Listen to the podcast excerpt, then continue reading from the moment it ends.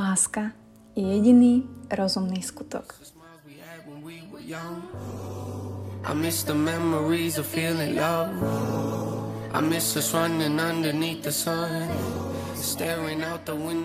Ďalšia nedelná omša je tu, takto nenápadne sa vkráda cez slúchatka a streamovacie platformy do vašich uší.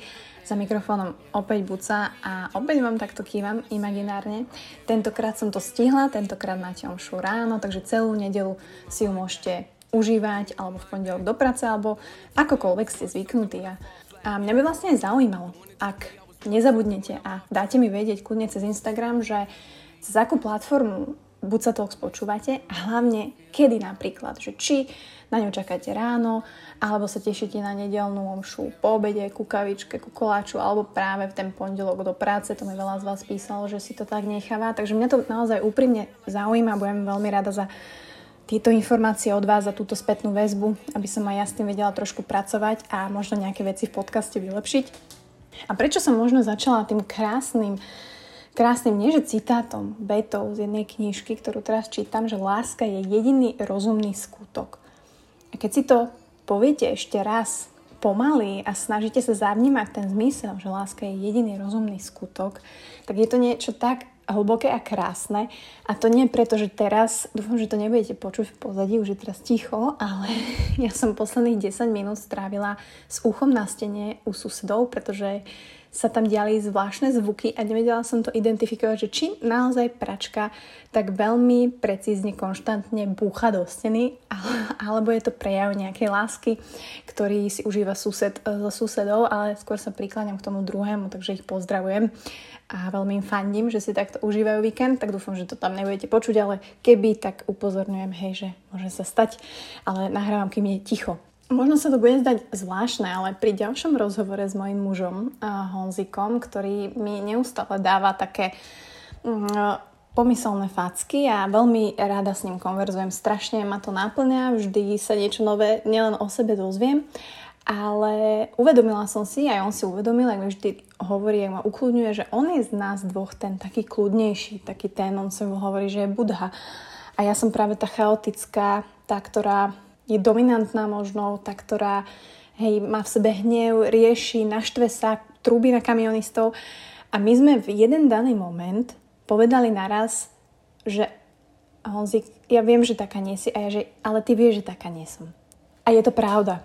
Ja som sa položila do tejto role, položila, divné slovo, ja som sa dala sama do tejto role, pretože nehovorím, že ma k tomu okolnosti donútili, ale jednoducho teraz potrebujem byť takáto, ale mimo to, keď sme sa aj spoznali s Honzom, som veľmi bola funny, bola som bezprostredná, bola som absolútne hnev, mne absolútne nič nehovoril a ja chápem, že v našich životoch je to presne takto, že sa menia tie okolnosti, tie naše životné situácie, tie naše kapitoly a my sa ako keby prispôsobujeme tomu, aby sme ich čo najlepšie zvládli. A ja som sa tak zamyslela nad tým, že OK, Buca, že ktoré ale vlastnosti by si teda chcela fakt mať, že keď mám vybrať 4, ktoré by ti pomohli k tomu byť možno lepšou, silnejšou, že by si sa cítila lepšie, na ktorých by si chcela pracovať. Možno ktoré 4 vlastnosti by sme si zo sebou zobrali na opustený ostrov, to je také, ale keby sme mohli resetnúť svoje ja, hej, alebo myslenie a začať od znova. Alebo jednoducho by sme sa ani nemuseli resetnúť, ale ktoré vlastnosti by ste vybrali a dali do popredia, s ktorými by ste sa cítili dobre, silnejšie, istejšie, lepšie. A ja som nad tým tak rozmýšľala, ako mi Honza hovoril, že ja som teda tá, tá domina, tá dominantná a pritom to viem, že ja taká nie som, ale zamýšľala som sa nad tými štyrmi vlastnosťami a pre mňa sú to odvaha, zmysel pre humor, trpezlivosť a úprimnosť. A skúste sa teraz zamyslieť, že či každý deň napríklad sa stretnete alebo vidíte v sebe alebo sa zachováte tak, kde použijete tieto, tieto vlastnosti. Jasné, že sa to častokrát prelína, častokrát ani nevieme ako a jedna sa dostane do popredia, e, jednu absolútne nevyužívame. Za mňa viem, že trpezlivosť je presne to, čo strádam, čo nedokážem nájsť, možno to, čo by mi do života naozaj prinieslo ten kľud a tak, takú tú organizačnú istotu a menej stresu a menej pík toho adrenalínu a tých stresových hormónov. A myslím si, že naozaj prostredníctvom tej odvahy a trpezlivosti, zmyslu pre humor a úprimnosti sa dokážeme dostať do takého stavu alebo do takého miesta, kde veľa z ľudí ešte neprišlo. Kde keď vieme tieto vlastnosti využívať správne, tak budeme mať taký zmysluplnejší pohľad asi na všetko. Na ľudí, na ich reakcie, na život, na nás samých. A neviem, či ste si niekedy uvedomili, ale keď ste robili nejaké vážne rozhodnutie, alebo ste niekomu chceli pomôcť, alebo ste sa nevedeli do niečoho odhodlať, nemali ste tú odvahu, tak ste zatvorili oči.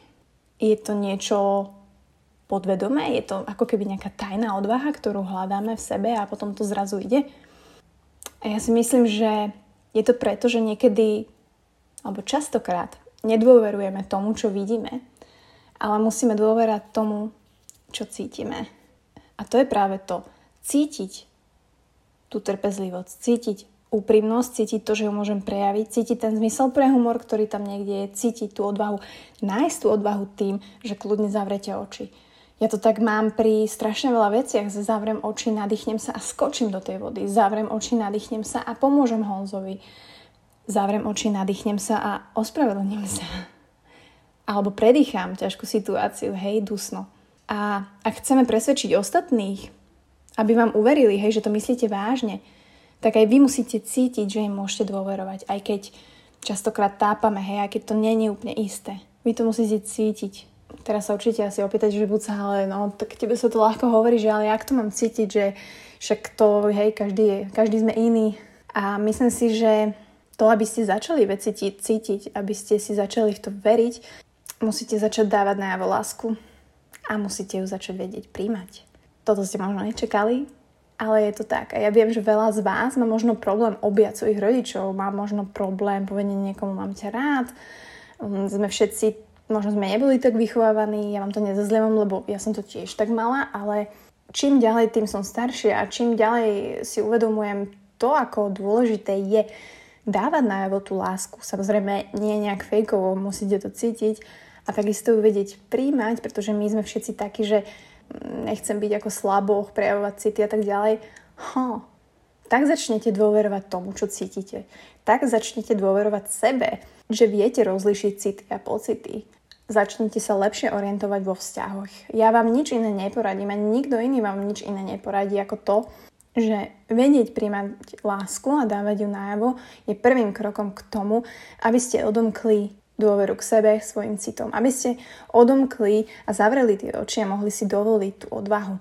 Aby ste si mohli dovoliť rozvíjať tú trpezlivosť a úprimnosť a vlastne cítiť ju a dať jej šancu. To sa nedá úplne naučiť, vy to musíte cítiť. Takže myslím si, že ani názov Buca Talks nie je náhodný, fakt som ho vymýšľala ešte v roku 2017 a je tam len taký pod quote, že learn and feel. A myslím si, že je rok 2021 a ja to cítim úplne rovnako, že tento podcast vždy bude o tom sa niečo naučiť od nových hostí a možno feel bude od tej buci stále, stále ten, ten smer, aby ste naozaj uvideli, že je to tá najväčšia časť nás samých a aj keď si myslíme, že vzťahy, láska sú komplikované, tak vôbec nie. Láska je fakt jediný rozumný skutok. A nechám na vás, ktoré štyri vlastnosti a či tieto štyri vlastnosti chcete vo vašom živote mať, či zatvárate oči a nebojíte sa zavrieť tie oči, aby ste nabrali možno tú tajnú odvahu a zistili, že OK, keď ste niečo videli, ste tomu nedôverovali, ale začnete tak dôverovať tomu, čo cítite a od toho sa odvíja všetko, všetko ďalšie.